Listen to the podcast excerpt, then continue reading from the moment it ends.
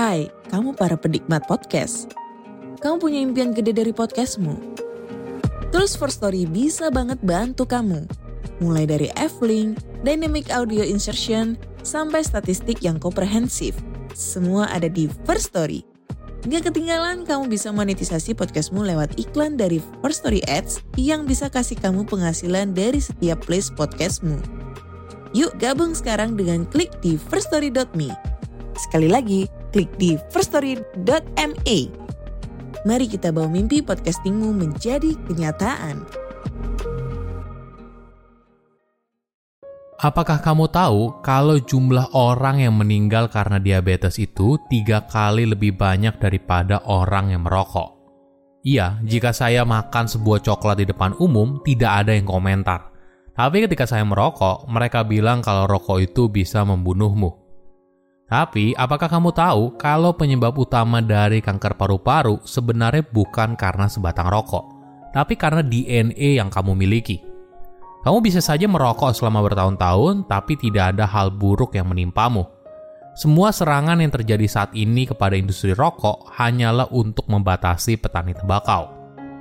Sebelum kamu mengetik hal negatif di kolom komentar, perlu saya sampaikan kalau ini merupakan argumen yang dibuat-buat oleh pemenang Toastmaster Internasional Muhammad Kotani pada pidatonya yang berjudul The Power of Words pada tahun 2015.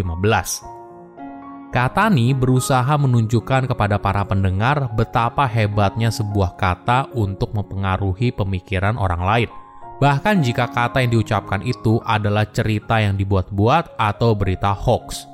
Saya rasa ini sangat relevan di momen sekarang, di mana kita berada pada tahun politik. Banyak sekali informasi tersedia di internet yang tentunya belum tentu benar. Halo semuanya, nama saya Michael. Selamat datang di channel saya, Sikutu Buku. Kali ini saya akan bahas betapa hebatnya sebuah kata-kata dalam mempengaruhi manusia. Sebuah kata jika disampaikan dengan cara yang tepat, maka bisa mengubah pemikiran seorang. Sebuah kata bisa mengubah kepercayaan seorang. Sebuah kata memiliki kekuatan untuk mengubah hidup seorang yang miskin jadi kaya.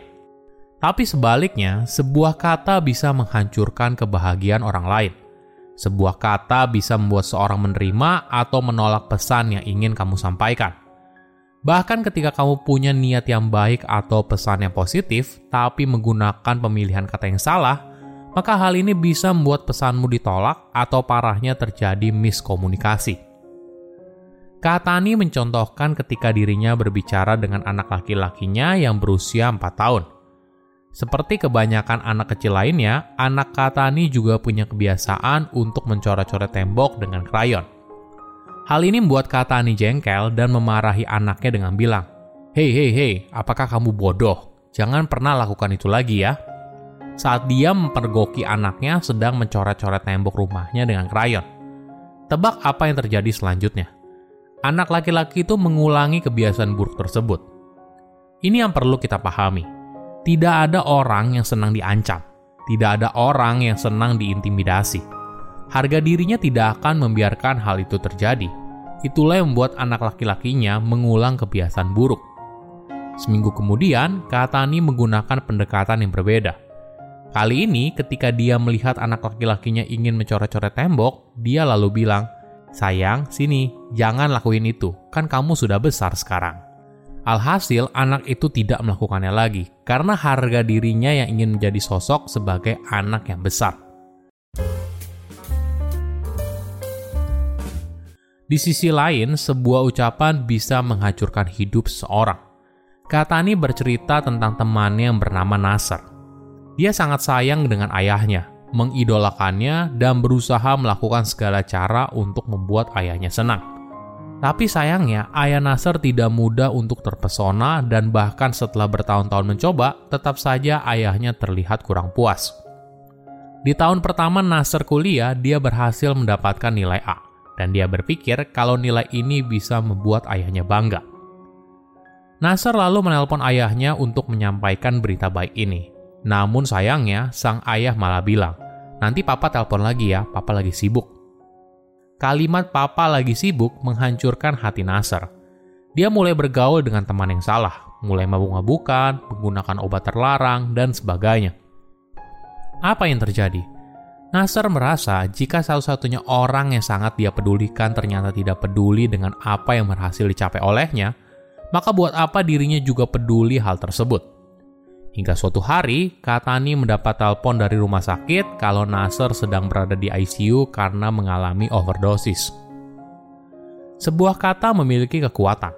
Sebuah kata bisa menjadi kekuatanmu. Kamu bisa mengubah hidup seorang, menginspirasi mereka, dan membuat dunia menjadi lebih baik.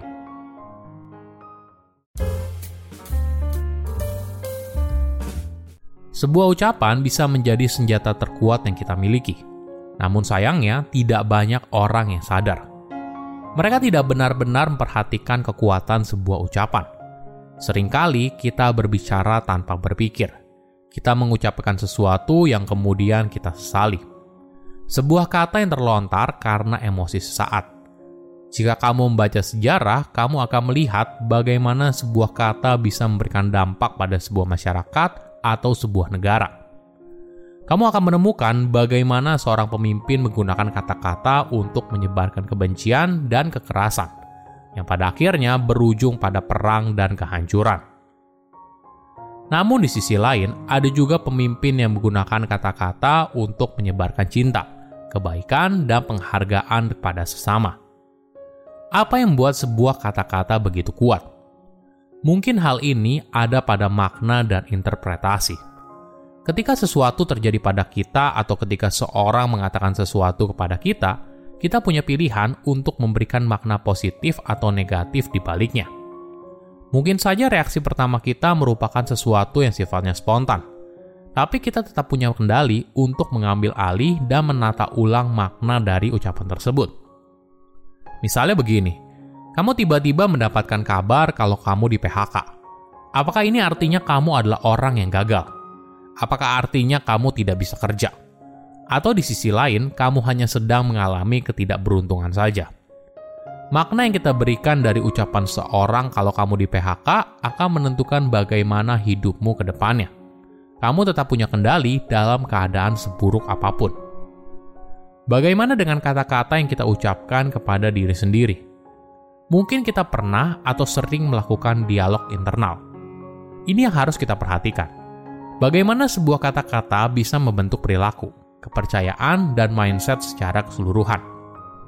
Jika kita sering kali memberikan label kepada diri sendiri kalau kita adalah orang yang bodoh setiap kali melakukan kesalahan, mungkin saja hal ini bisa menghambat kita untuk jadi kreatif atau mencoba hal baru. Di sisi lain, jika kamu rutin mengatakan kepada diri sendiri kalau kamu adalah pribadi yang kuat dan mampu menghadapi segala tantangan hidup, mungkin saja tanpa kamu sadari, kamu sedang memupuk kepercayaan diri yang sangat berguna dalam menavigasi kehidupan sehari-hari. Perlu dipahami, emosi yang kita rasakan, peristiwa yang kita alami, dan kemampuan kita berinteraksi dengan orang lain semuanya dikendalikan oleh kata-kata. Jika kita ingin punya kendali atas hidup yang kita jalani, maka kita harus menyadari betapa besarnya potensi kekuatan sebuah kata yang kita ucapkan pada diri kita dan orang lain. Silahkan komen di kolom komentar pelajaran apa yang kalian dapat ketika tahu informasi ini. Selain itu, komen juga mau informasi apa lagi yang saya review di video berikutnya. Saya undur diri, jangan lupa subscribe channel YouTube Sikutu Buku. Bye-bye.